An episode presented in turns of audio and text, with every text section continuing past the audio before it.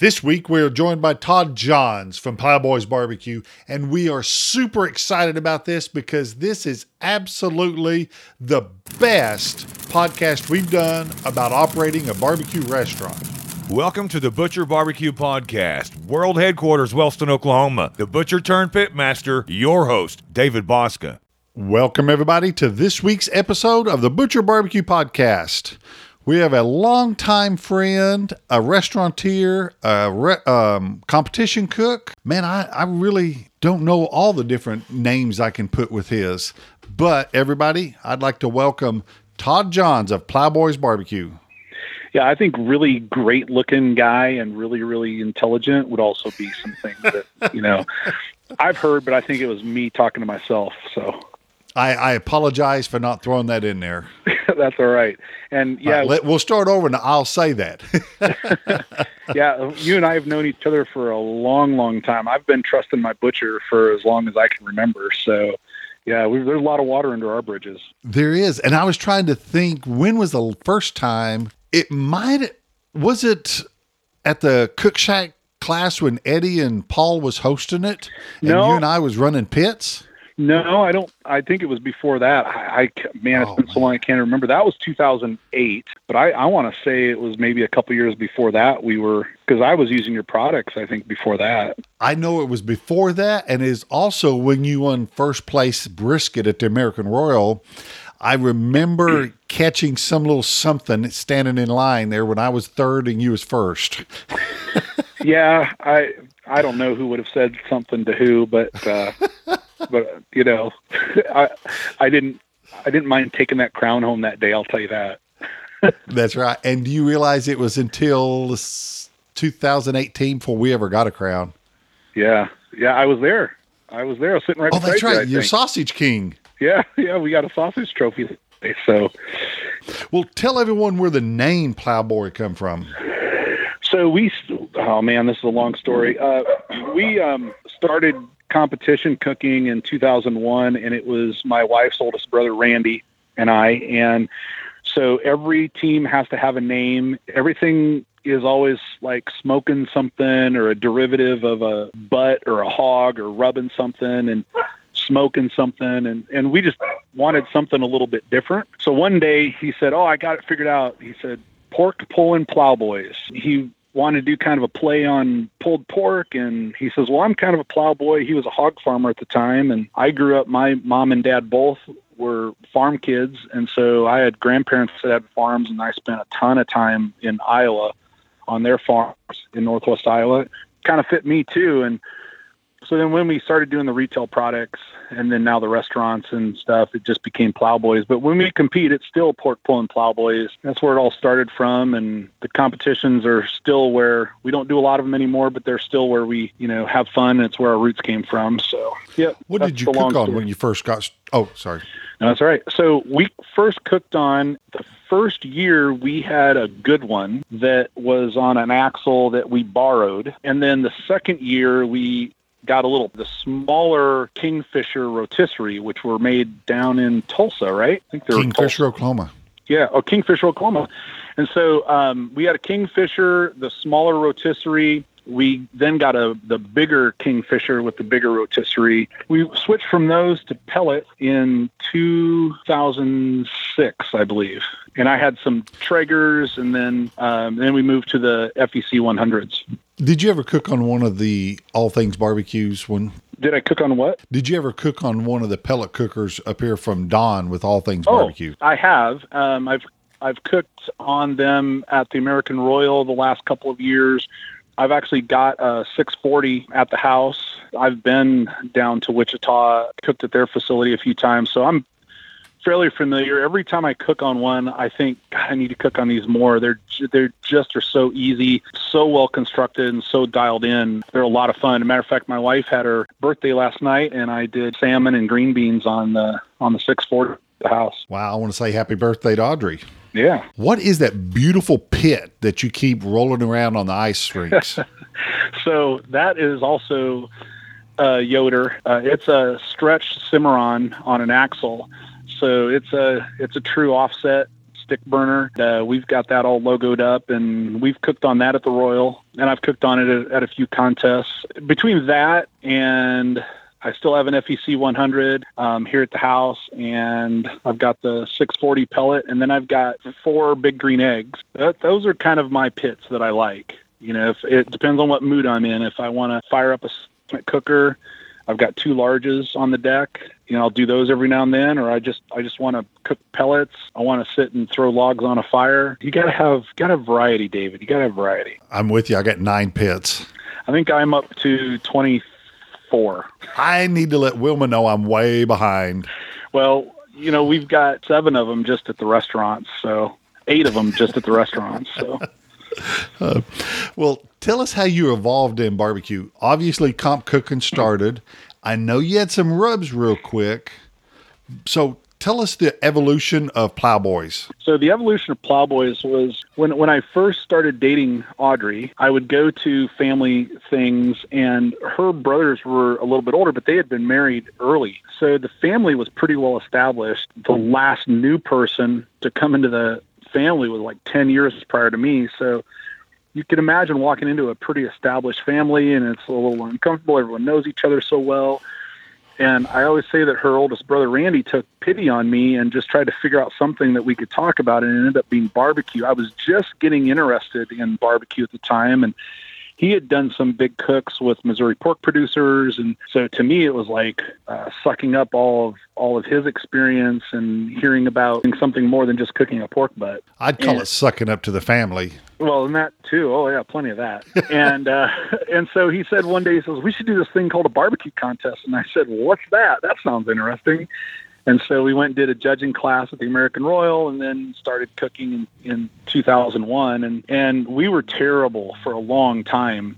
You know, back then in the early 2000s, there wasn't a lot of information being shared. There wasn't videos on the internet. There weren't, you know, if you wanted, there were very few videos out there and they were all on VHS tape. I mean, we have the original, still have them, the original Chris Lilly videos from that time. Yes, I got them. I mean, there were no classes to take. There was nothing. And people weren't mentors back then either. It was like, you want to figure it out? You do what we did cook a bunch of contests and find out what, what works and what doesn't for you. Once the internet kind of started permeating itself into barbecue competitions, all of a sudden we started meeting people online and then meeting them in real life. And then people started sharing things more. The Barbecue Brethren kind of became where we really started to learn and network with people, people in our own city that I didn't know. Andy Groneman and I met each other on Barbecue Brethren, and I remember the first time I met Andy face to face was 2006, and and then you know from there we cooked together and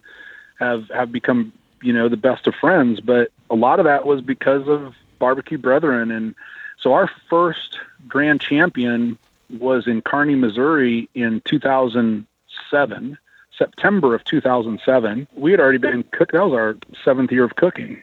And I figured up, I think we had done 70 contests prior to winning our first one. So when I say we were not very good, we were not very good. It took us 70 contests to figure it out. Well, then they started, then they started falling like dominoes after that for a couple of years. So you know, once we got it figured out and dialed in, I always say we turned the corner when we knew what was good food and what wasn't good food. I could start to tell this entry is not going to do it today, and this one is. And and once I figured that out, then it was about kind of replicating that, and I got I, I kind of understood um, what good food was and what it wasn't. And I, I, I wish I could explain it better than that. But I just remember that moment where it was like, ah, now I get it. Things kind of started taking off from there. The other thing was just pushing a lot of numbers. And instead of doing 12 contests a year, starting to do 18, 20. Uh, I think I got up to 25, 26, I think. And now it's like you got to do 40 or 50. It's crazy. Yeah. And I know exactly what you're talking about. I remember Martin and I talking the first time we went to the Royal we thought we had good food. Second year, that whole year we cooked, that, and then we went to the Royal. We're like, man, this is good food. Why isn't it hitting? Okay, and then the third year when we started hitting, won our grand, and then went back, we're like, I can't believe we thought that was good food. Yep. I, we I rem- then understood the levels are. Right. And then looking at boxes. You know, I don't take pictures of boxes anymore, but I've got a bunch of pictures of early boxes. And I remember thinking, man, we're really on to something. and now I look back and go, oh my gosh, those look terrible. So yeah, it's there's there's nothing that can replace experience in in anything you know, in anything. I was having this conversation the other day about just home maintenance and repair, and it's like, you know, things like plumbing or things like electricity. It's you know, doing electrical work. It's it's not like it's rocket science. But man, if you don't know what you're doing, if you don't have that experience, it might as well be. Barbecue's the same way. It's not rocket science. It's just cooking food over wood. But man, if you don't have that, you know, theoretical 10,000 hours uh, to master it, great thing is we're not going to burn our house down because we wired something wrong. and we get to eat our mistakes. So I always tell people I've eaten a lot of bad barbecue, but most of it was my own. yep. So when did you come up with your rubs and sauce? Oh, so that that happened in uh, January of 2007. We're now starting our 14th year of Yardbird. We hadn't won anything yet. The only way people knew us was they might have seen us at a contest or seen us online. I mean, there was no reason to know who we were. Randy was starting to do some roadside vending. He had bought a vending trailer, and so he wanted something to put out to, you know, have other things other than plates, you know, to sell and something that had our name on it. And so I decided to um, invest in some bottles and some spices and started mixing it up myself and you know bought I invested in labels. That was the thing I felt like if I'm going to really get anyone's attention, the label better look professional. You know, they don't need to know that I'm mixing this stuff up in a in a plastic tote in my kitchen. but mm-hmm. if it looks like if the looks like I'm mixing it up in a tote in my kitchen, it's not going to catch anyone's attention. So you know, I spent some real money there, and the rest of it was just kind of as I went. That was January of 2007, and then a couple of people. Andy Groneman was the first one to win a first place using Yardbird at the Great American Barbecue, which is no longer, and he won chicken. Well, when you've got someone using your product called Yardbird and they win chicken, hey, you got you got a story to tell now. And then we had someone else win chicken later that year using it, and then all of a sudden it was like people like, hey, what's this stuff, you know? And it just people started using it. And then we, Andy and I, the year later, won pork. I, Randy and I won pork at the Great American in 2008 using Yardbird. And then Andy and I won pork in the American Royal Invitational using Yardbird and from there it really started taking off. And then we went on the the following year i went to uh, the lakes contest up in uh, illinois for the butt to butt up in oh, shannon. Okay. yeah. Shannon. Yeah. and i won the butt to butt that year. And andy's out in uh, great bend winning chest to chest. We did it in the same day and on, under plowboy's name. And so that kind of stuff all of a sudden you know we were getting some traction with people wanting to use the product. And now we're that I'm aware of, we're in uh, 12 countries, three continents, uh, over 2,500 retailers. I couldn't even tell you the number of retailers that we're in, but I know that it's north of 2,500 now. And to, to think that some little thing I did in my kitchen 13 plus years ago anyone would want is crazy. And to be a, a brand known halfway around the world is completely humbling and I'm more lucky than I am good, but I'll take it. To think back the when under your fingernails were stained, uh, the tips of them, and now today it's like that. I can just say congratulations. Yeah, thank you. But you know, like I said, it's you know we we won the American Royal Invitational in 2009, and I tell everybody, you know, there were a hundred other people that could have won that, and we just happened to be the luckiest out of that hundred. I mean, there's so many worthy products, so many worthy pitmasters out there, you know, for those of us that get our streak of luck every now and then. And I never think I've been humbled by this whole thing way too many times as well as I know you have. You know, you start you start thinking that you know you're the end all be all of barbecue, and somebody or something's going to come along and knock you down to to right size you. You know, and so. I don't. I, always credit, you know, God, the universe, whatever, for the luck that we got along the way too. And you know, I feel like we're we're where we are, uh, we're where we need to be. You know, this is this is the journey that um, that our life put us on. So it's kind of cool. You and I both had complete different professions before we got into barbecue. And how we evolved into what we are today, why, I don't know, but I'm really happy. I'm with you on that. Yeah, you know, the older you get, the harder it is to be a male stripper. And so I decided to leave that profession. uh, well, okay. I'm I'll I'll just let you know being younger, it was hard too. yes, sir. Yeah, and you know, there's okay. there's a lot of things though that if one of the one of the things we had going for us, probably I know I did, was that um, I was too dumb to know better. And there's so many things that I know now that you know the things that we've accomplished kind of go against the odds a little bit. That if I wanted to set out and do them now all over again, I would have talked myself out of it. You know, to to think that that uh, you're gonna you know have four restaurant locations, to think that you're gonna go out and um, be a brand outside of your own town. Those odds are not good, and so I think the 38 year old me was just naive enough to think he could do it. The 50 year old me would do the math and go, "Yeah, I probably could do something, you know, with a little more probability." but thank God I was naive and stupid because I wouldn't be here, you know, if, if I wouldn't have taken those chances. And so sometimes being, you know, being young and you know, bright eyed and, and ready to take on the world is a good thing. Now, now we're older and we're smart enough to, you know, put a little wisdom behind it and not screw it up, hopefully.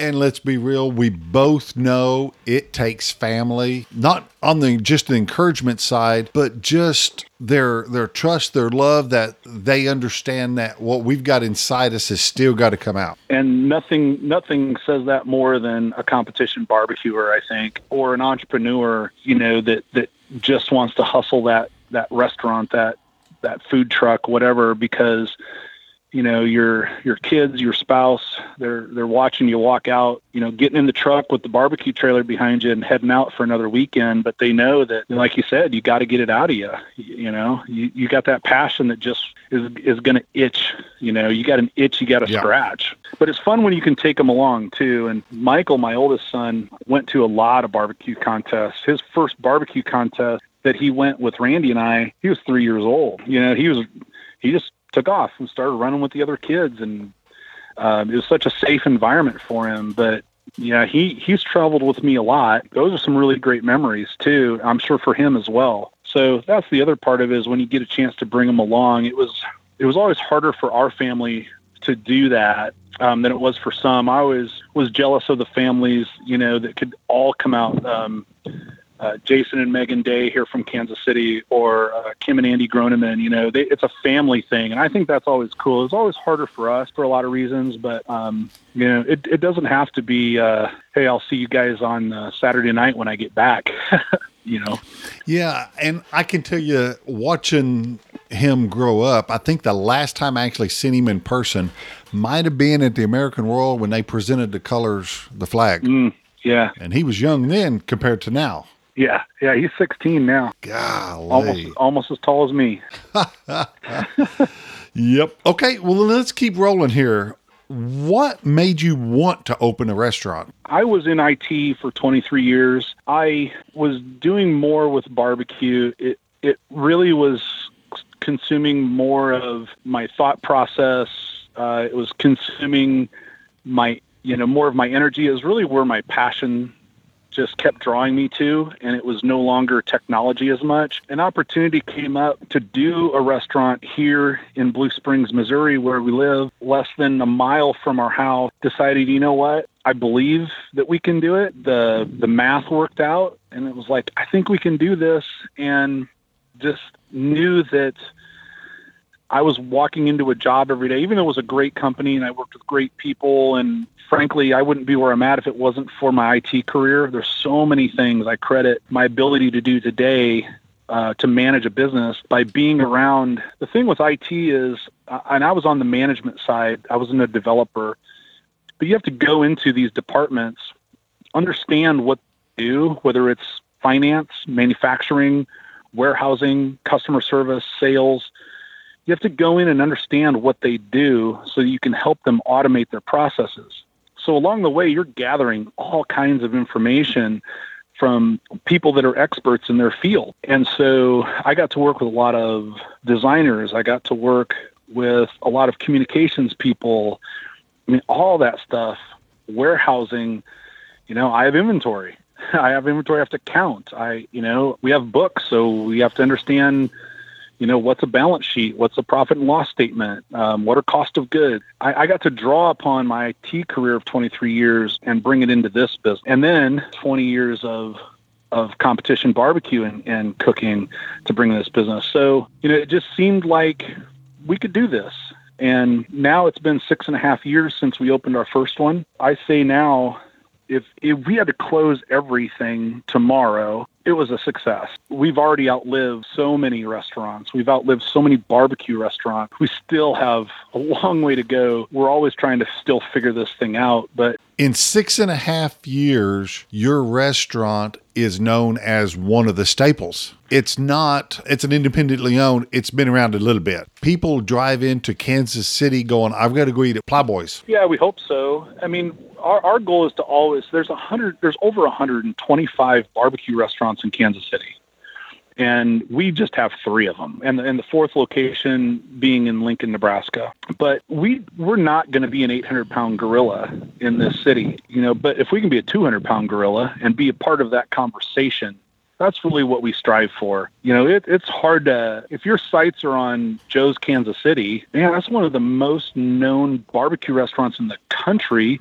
and is, is known in other parts of the world. Like, that's a, I mean, good for you if you think you can do that. But I just want to make a living and sell barbecue and, you know, have a good team that I work with and, and enjoy what I do. I don't, you know, I don't need to be known as the best. I want to, you know, have a life I enjoy. So, but we want to be involved in the conversation. You know, if you say Kansas City barbecue, you're going to say Joe's, you're going to say Jack Stack. You know, if you're old school, you're going to say Bryant's and Gates, you're going to say Slap. And so we we just want to be in mentioned in that same conversation, you know, mention Plowboys too. Cool, cool thing about barbecue restauranting in Kansas City is it's so akin to competition barbecue. Um, I can't tell you how many sit downs I've had with other operators where we just chew the fat, we chew the brisket, if you will, and just share things that we've learned, things that we're going through, help each other out, you know, offer, you know, if someone needs a smoker, I got one on a trailer, you want to use it, you know, that kind of stuff. That's the kind of stuff you see in competition barbecue every weekend. And for the most part, that's what you get in the barbecue restaurant scene in Kansas City too. So I'm used to that. I know how that works, you know. Everyone wants everyone else to succeed. No one is trying to see, uh, you know, I want you to fail so that I can take, you know, your place or I can take over your market or I've always said I'd rather work with someone like Butcher Barbecue. You sell rubs, you sell sauces, but you know what? I'd rather I'd rather work with you, you know, looking at that dollar on the table. Let's work to instead of fighting over that dollar, let's make it 10. Let's work together and make it 10. And if you get 7, that's still 3 for me. That's 2 more than I would have gotten if I would have fought you over it. So, you know, all boats lifting, everyone helping each other that is for the most part the scene in Kansas City barbecue. And you know we all eat each other's places and encourage each other. And doesn't mean I don't want to be uh, known as the best barbecue in Kansas City. Don't get me wrong but uh, yeah and something you said early on in that I had asked what got you into the restaurant and you mentioned what I would call short-term goals not long term. Long term goals would be the worldwide recognition your short term goals that you have built as the foundation of Plowboys Barbecue was I want good barbecue. I want to just make a living for my family. You know, those were the, and, and work with good people, you said. Right. Yeah. Yeah. Those the, the, are short term goals that have allowed you to go. Absolutely. Yeah, absolutely. You know, the, the, the people you know the team that we have you know if you don't enjoy that you're going to have a hard time getting to work every day. You're going to have a hard time getting Yeah. up for work every day. And and uh, we've just been so fortunate to have the people we need at the right time when we needed them you know have built a lot of great friendships too. You know sometimes you know there are things that you know as as the owner operator of a business you know manager of a business you know there's some things that aren't very fun and some conversations that you have to have that aren't very fun. But, you know, I would say that's the job I signed up for. And so, you know, ultimately I'm the guy that has to make tough decisions sometimes or has to have conversations that aren't very fun. You know, be that with other team members or vendors or customers or whatever. And doing doing the tough stuff is no fun for for me either, but it's the job I signed up for. And you know, I knew that going in is that hey, sometimes it's going to be hard to sleep that night, but that's that's the job you took. And the other the other aspect of that is like it or not, I'm I'm the face of the company, and I don't I don't like a lot of attention like that. I don't see myself as being better or, or anything than anybody else. My business partner, you know, brags about and talks about me more than I ever do but I also know that that's part of the brand. You know, our our lineage, our pedigree coming from competition barbecue and the things that we did. There's so many pitmasters out there that have done way more than I have, but I also know that there are a lot that wish they could have done half of what we've done. And so that just is part of what has built our brand and so you have to embrace that. Whether you like the attention or not, like I said I'm not an attention hog, but I understand that that's part of our brand and that's also the job I signed up for you know is, is to go out there and, and be the face of that brand sometimes it's uncomfortable but that's what I have to do so there's that part of it too One thing I want to go all the way back to the beginning before we step to the next question. When you said that I think I can do this, I know your location, I know how close it was to you. I mean, your predicament is going to be different than the next guy, and I know what building you um, you took. yeah Did you have a location? Then decide on the business, or did you say, "Hey, I'm going to do a location," and then I started looking for it? I'm sorry, gosh, I screwed that all up I I got or you. did you have a business plan and then found the location?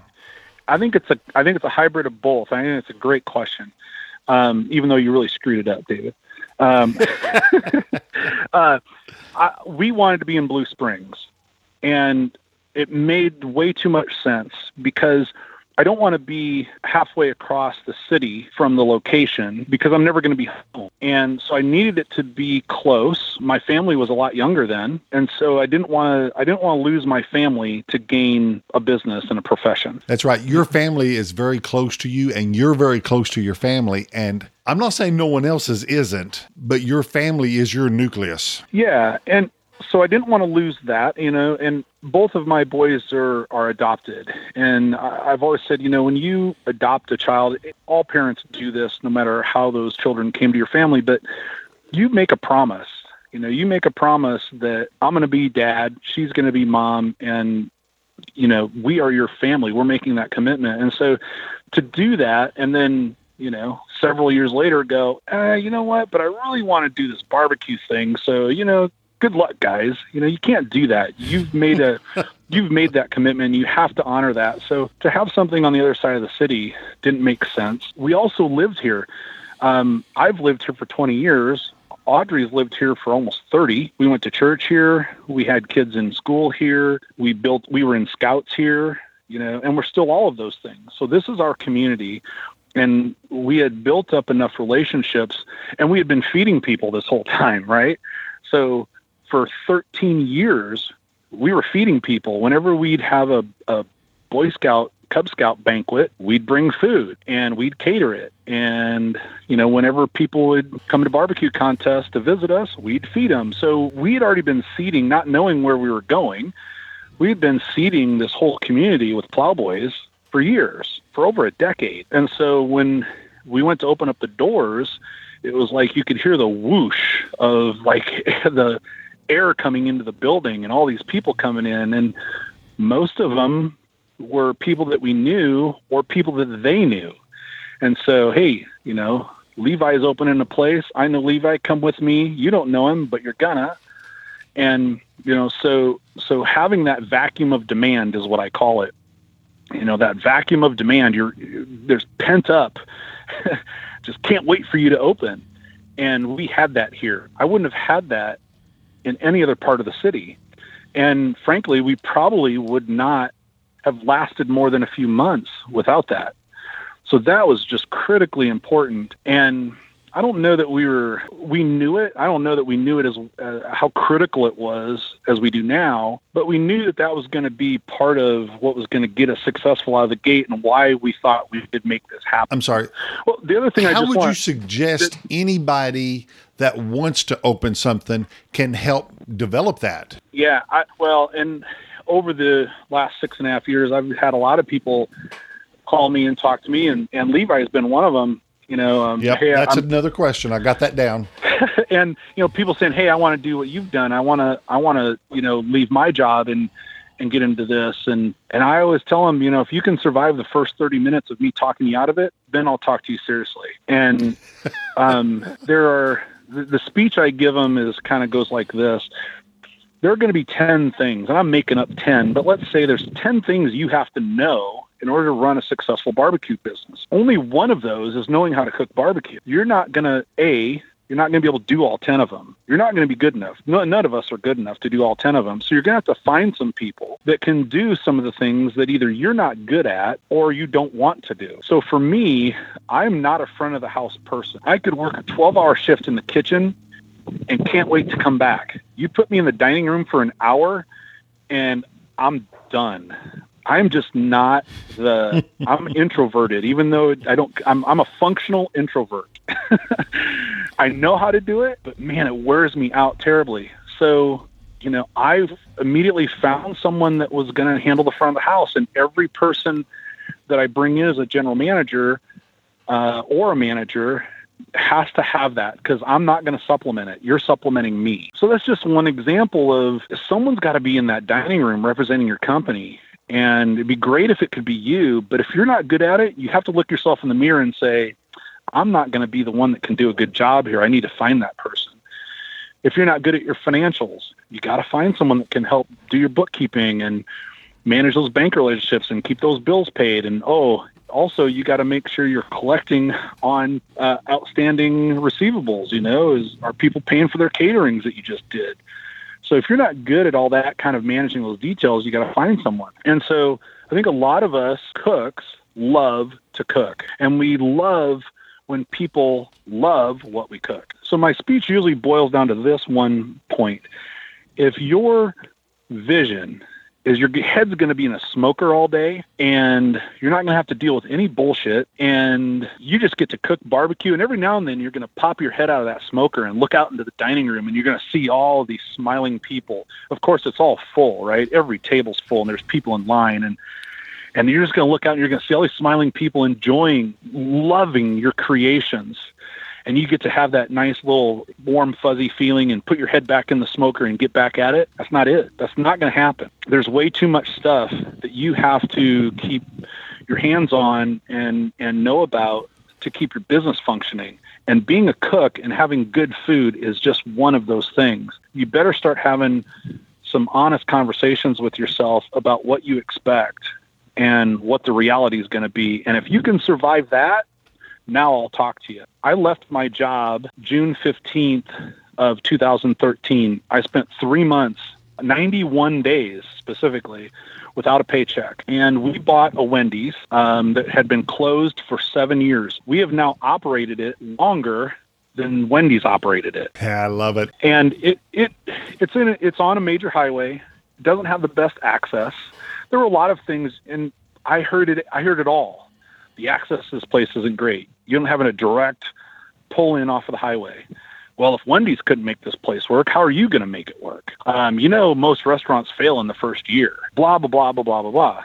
And were they all right? Yeah. This is why I'm saying, man, I'd rather be lucky than good because I'd rather be naive in the beginning and figure it out along the way. Because if I knew then what I know now, I wouldn't have done it. I would have been too scared. And but instead, everyone that came to me and the closer we got to opening the more people came to me and told me why this wasn't going to work would only fuel my fire even more. It used to just make me mad. I got to the point where I would, they, they'd walk away and I'd be like, I'm going to show you. I'm going to show you what I can do. So it became a personal challenge to be successful and to make it work. If you can go through that kind of conversation with me and at the end of it you're like, "Listen, Todd, you don't know who I am. I'm going to make this thing work and I'm going to come back here in a year and I'm going to put it in your face." Great. Now I'm talking to a guy that can run a barbecue restaurant. Let's, you know, let's talk seriously now about what needs to happen. It's a grind. There's competition everywhere. Most of it's national chains. Small business um, just doesn't get the respect it used to get in this country. These these national chains that have you know six uh, multiple six figure salary people, you know, just thinking about location, uh, just thinking about menu, like we have to do it all. Um, I can't just turn to my team of menu developers and say, uh, let's think about a new sandwich for next month. We have to do it all. And so, like I said, you, you're going to have to be good at 10, 12 different things, and you got to make sure they're being covered, and being a good cook's only one of them. So that's that's kind of my history in a nutshell of starting this thing. I tell you what, I wished I had a ding bell, something that I could tell the listeners for the last six, seven minutes Todd Johns just gave you a crash course in college on running a restaurant. yeah, man, it's it's a grind. The margins are thin, prices are always changing, you know, and and we could get into that now or in the future about, you know, so so now that we are running a restaurant, how are we doing that? And there's a lot of ways to do it. And we could talk about all kinds of people being very successful in ways that we're not successful. You know, we're successful doing it a different way. And just like there's no one way to cook barbecue, you can cook it low and slow. You can cook it for 18 hours or you can cook it for three hours. It's still going to taste great. There's no way, there's no one way to run a barbecue restaurant either. And um, are you reading my notes? no, I'm just living your notes, man. I'm living your notes. so you know, um, there, there's no one way to do this either, and and you kind of just have to figure out like part of it is just who are you and what and what's your style and um, I use Brad Orrison as an example, and I know Brad, and I have a lot of respect for Brad, and that dude is really really smart. If Brad, if all of a sudden one day Brad and I switched and and I said, okay, you're running Plowboys, I'm running the shed. We'd come back in a week and everything would be changed because the shed is not me, and I guarantee you, Plowboys is not Brad. You know, Brad would come in and kitch up the place and and put his personality on it. Does that mean that Todd Johns or Brad Orrison, one of them's better or worse than the other? We're just two different people, and and your restaurant ends up reflecting that. So what I've learned, what I learned early on is be who you are and not try to be who you're not because you're never going to be successful being that guy, you know? So if I tried to do Brad Orrison, I would fail miserably because that's not who I am. And if he tried to be me, it'd be the same thing. He'd be bored, I'm sure. Brad's, yeah, I, Brad's much more exciting and lively than I am. I don't know if you're aware of this, but the very first podcast we ever did was with Levi, and you were mentioned on that podcast. Oh, crap. Oh, it was a good crud. Levi said before he got going, he called you. Yes, he did. Because I asked him kind of the same question What did you do to prepare? What did you think about? And he said, I called Todd Johns, and Todd told me something that has stuck with him ever since. He said, I asked him a question, and he asked me, What is your number? Oh, man. See, I was going to mention that too. That's the other thing I ask people. Once they get through it, then I say, Okay, what's your number? Because if you can't hit your number, give it up. So, anyway, tell me what Levi said. This is great. and it was, What is your number in life? What is your number in the restaurant? I mean, it's it goes with, family. It's everything. If you are happy making five thousand um, dollars a year, you're going to be that's all you need to make if you need to make 500,000 a year and it's life also he said it's like how much what is your number spending time with the family yeah it goes with everything and yeah. he has put that in play Good for him. Good. And you know, I met Levi for the first. That conversation happened six years ago, five years ago at least. Yep. And I met him for the first time at the Jack this year. So I mean, face to face. I mean, we've we've conversed a lot, but I don't think we've been face to face until uh, last October. Walking down I believe the street, that's probably right. walking down the street, and I said, "Oh, I know that guy. I've seen his picture." yeah, so it, it's true. You, you got to have your number. You got to walk into it going, "Here's what. Here's what I'm willing to accept." Because I took a pay cut, and I still have taken a pay cut from what I was making in IT, but I'm happier.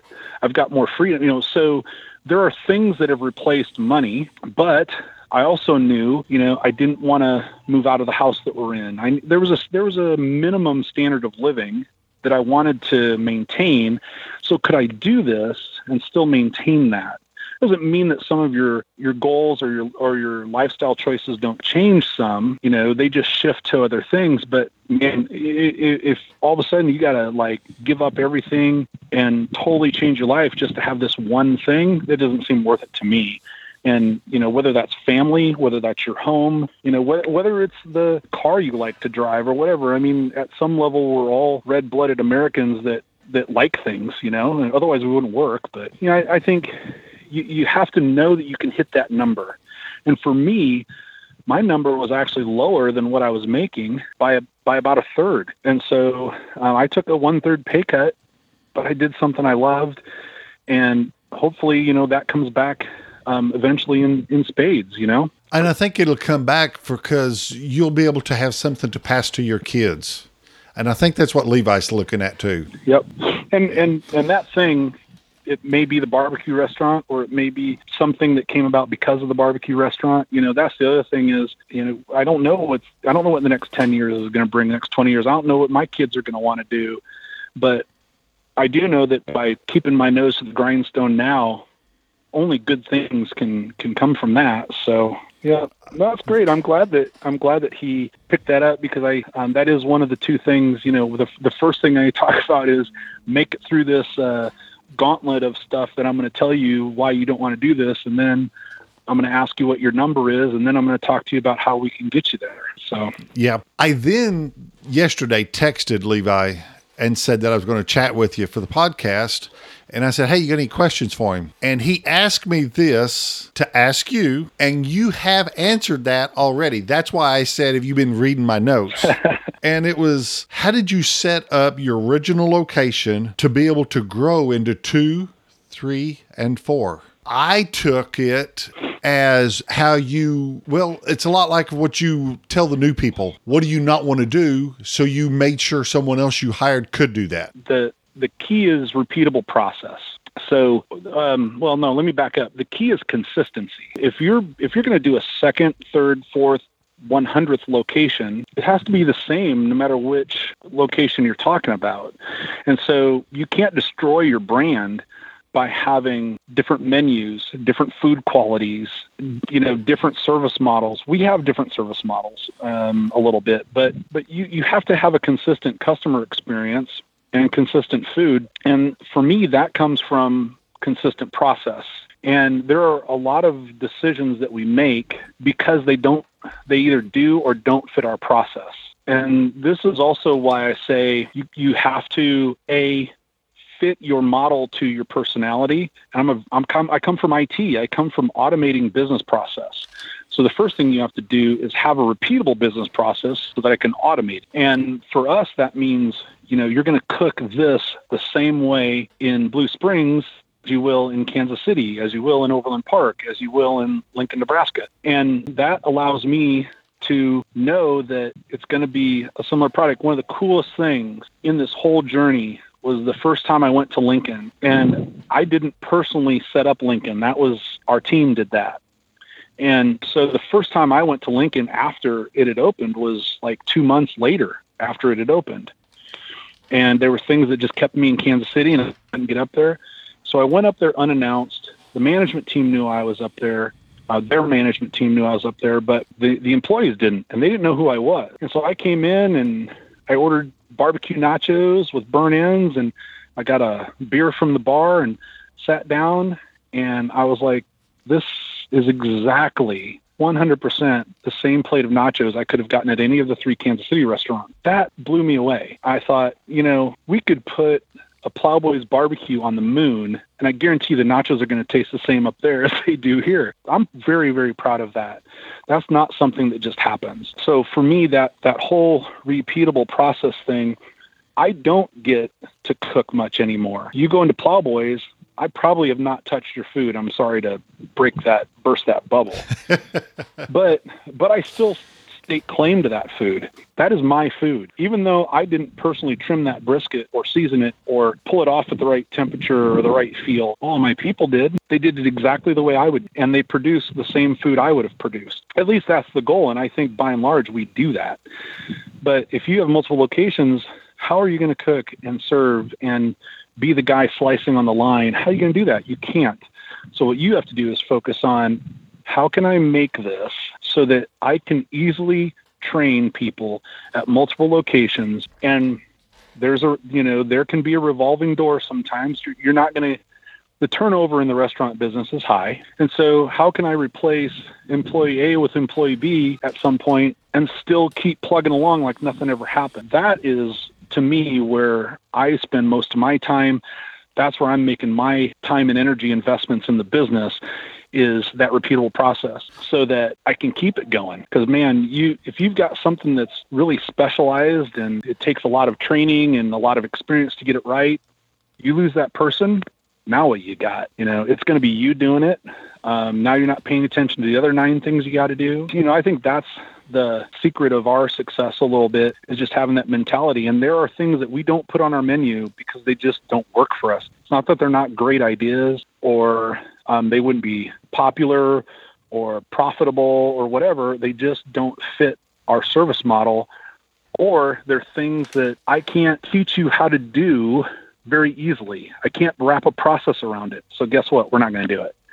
And once once you get that culture to understand that, it makes decision making a lot easier across the board. You know, my team, the, the ones that I really count on, they get it. They totally get that. They totally get the plowboys way of doing things and they're bought into it. That's uh that's just you don't luck into that. You work at that. You know, you got to work at that all the time. You know, keeping that core team around you, you know, sharing that same vision that you've got. To me, that's the fun part. That's what I love about what I do. I like barbecue. I love barbecue. I love cooking. I love building a business. I love building a brand. And so that's why I can make it through the 30 minutes of self talk of why I shouldn't be doing this. And I'm still passionate about it. that's right. One thing I get out of this whole conversation is the answer that Levi asked me to ask you. And that is your IT background, your IT way of thinking, X O O X X O, you have a recipe for a process. Yeah. The process is the way you hired someone, the way you have your beans made, because I promise you, you do the same process, your recipe. That way it's repeatable. The way that you're setting up your restaurant, the way you want the customers to perceive your restaurant. Yep because of the wording you said your service model. So if your service model is low key, home style, fast casual, yep. whatever it is, you have that recipe to fit it. Absolutely. And it, it's okay that it's not the same as somebody else's. It's what fits my personality. It, it's what fits my brain. I love other concepts. I love going to other places. And I'm in awe of what some people do. I couldn't replicate it. And sometimes those are the ones I appreciate the most, are the ones like, oh man, I could never do this. And, you know, those are the ones that impress me the most and I, I mean, I've got a whole list of people that I look up to um, that probably have no idea I look up to them, you know. And I just I respect the hell out of folks that that are putting in their time that are obviously passionate about what they do and are obviously having fun at what they do. That's that's what I'm always trying to achieve is just continuing to enjoy and have a passion and have fun at what, what we do. Because if you don't, that's what I had before. You know, I got burnt out on on IT. I, I don't want another job where I'm going to get burnt out. I want something that I can't wait to get up the next day and get after it. That's right. I want to mention this before we forget or run out of time, whatever you want to call it, one huge change that you've done is for your health. I just want to say congratulations. And I know it has been a long, hard battle. Yeah, thank you. I look forward to the pictures. I see them every day on Facebook. Dude, I think it's awesome. Yeah, thank you. And so, so for anyone listening that doesn't know, I've I went from 420 pounds, six foot one guy to about 280 pounds, and in that, um, I dropped 181 pounds of body fat, gained 42 and a half pounds of muscle, and just trying to. I, I turned 50, and so part of that journey from 49 to 50 was to get in a lot better shape. And it went from losing weight to wanting better fitness and wanting to not breathe heavy walking up a flight of stairs. And, you know, that's turned into, I'm, there's in a lot of ways I'm the same guy, but in other ways I'm a totally different person I've ever been before. And I was, uh, we had some good weather this last weekend and finishing up a big two year deck project and um, some landscaping and my wife was like, "You're a different person." Like, you know, just watching me out doing these things, I probably couldn't have done them before, but just you know the the ability to just you know run around and just take care of things. But also the change has been good for me at work too because just mentally I'm less foggy and I'm a little more clear on um, what needs to be done at work. And, you know, it takes a lot of mental energy. So having good physical health, I've even surprised myself at how much that's meant in my performance at work. So maybe I need to go back and be a skinny barbecue cook. That seems to work for Tuffy. well, there's there's always a peach cobbler and a cherry cobbler. You're the peach. there you go. yeah. Well, Todd, tell everyone. Well, wait a minute. Oh, I forgot something very important. If you're familiar with the podcast, you know that here in the warehouse, we have a whole lot of injection needles. I have now injected you with a Butcher Barbecue podcast truth serum. I'm going to ask you a question. You have to answer it truthfully. Oh, crap. All this has been a Oh, lie, yeah. by the way. So none of this has been truthful. So These I- I've got a couple picked out that are pretty pretty easy. They're not personal. All right, they're personal. all right. Uh, first one, uh, briefs. What's the next question? Okay, not quite that personal. oh, okay. But let's go just a little farther south. Now, listen to the Oh, question Are you a sock sock person or a shoe sock person? What? A sock sock Do person? you put socks on both feet, or do you put a sock on, then a shoe, Oh. and then a sock on, then a shoe? Oh, sock sock shoe shoe. Yeah. Okay. Well, it's actually Now, sock sock pants shoe. Shoe. okay. There we go. See, the truth serum shows through. I, I cannot tell a lie. Okay. If you need an answer, do you Google it or do you ask a friend on Facebook? Uh, Google it, You're a Google person. and then I'll YouTube it, and then I'll ask somebody. Yeah. I remember a few years back when Levi was still working in the meat shop, I said something and he said, "Dad, we got Google. You don't ha- you can't lie to me no more." Smart kid. Are you an iPhone or an Android person? Uh, iPhone. All yeah, I'm switching over to all Apple. I got a MacBook now, and I always used to say, you know, when they had the say, I I started my career at Gateway Computers, so we were what was used to be called IBM clones, and this was back in ninety January of '93. I started with them, and so man, I was a Windows IBM clone person from like born and bred. And uh, when they had the commercials, you know, are uh, are you a Mac or a what was it a, a Mac or a PC? I would always say I'm a PC, but I'm Mac curious. So All right, we're getting real close, but are you a plain or a peanut M&M guy? uh, peanut all the way. Almond Joy or Mounds? Almond Joy. All right, Todd, that's all I got, man. Thanks so much. Tell everybody where they can follow you and stay up with you. Plowboys BBQ on Facebook and Twitter, and Plowboys BBQ on Instagram. And I just started. Man, I don't understand Instagram for nothing, but uh, Danielle Diva Q has helped me, and and some other folks are helping me. So that's it's uh, Pitmaster Todd on uh, Instagram too. So I'm trying to make my way there. It just isn't intuitive, even for an IT guy. I don't get it, but I know that's where all the kids are these days. So All right, Todd, I appreciate you a lot. I know how busy you are, and this has been a long podcast, so I really appreciate the time. yeah, brother, it's always good to talk to you, and hopefully we get to cross paths again soon. Oh, yeah, real quick, one thing. It's still in my competition trailer. Years ago, right after you opened, we went up there and ate. Yep. I got a black plastic Plowboys cup. Oh man, the I still have it, and it's used at every competition. there you go. That's right. We're rocking it. All right, represent. Todd, thanks a lot. You bet.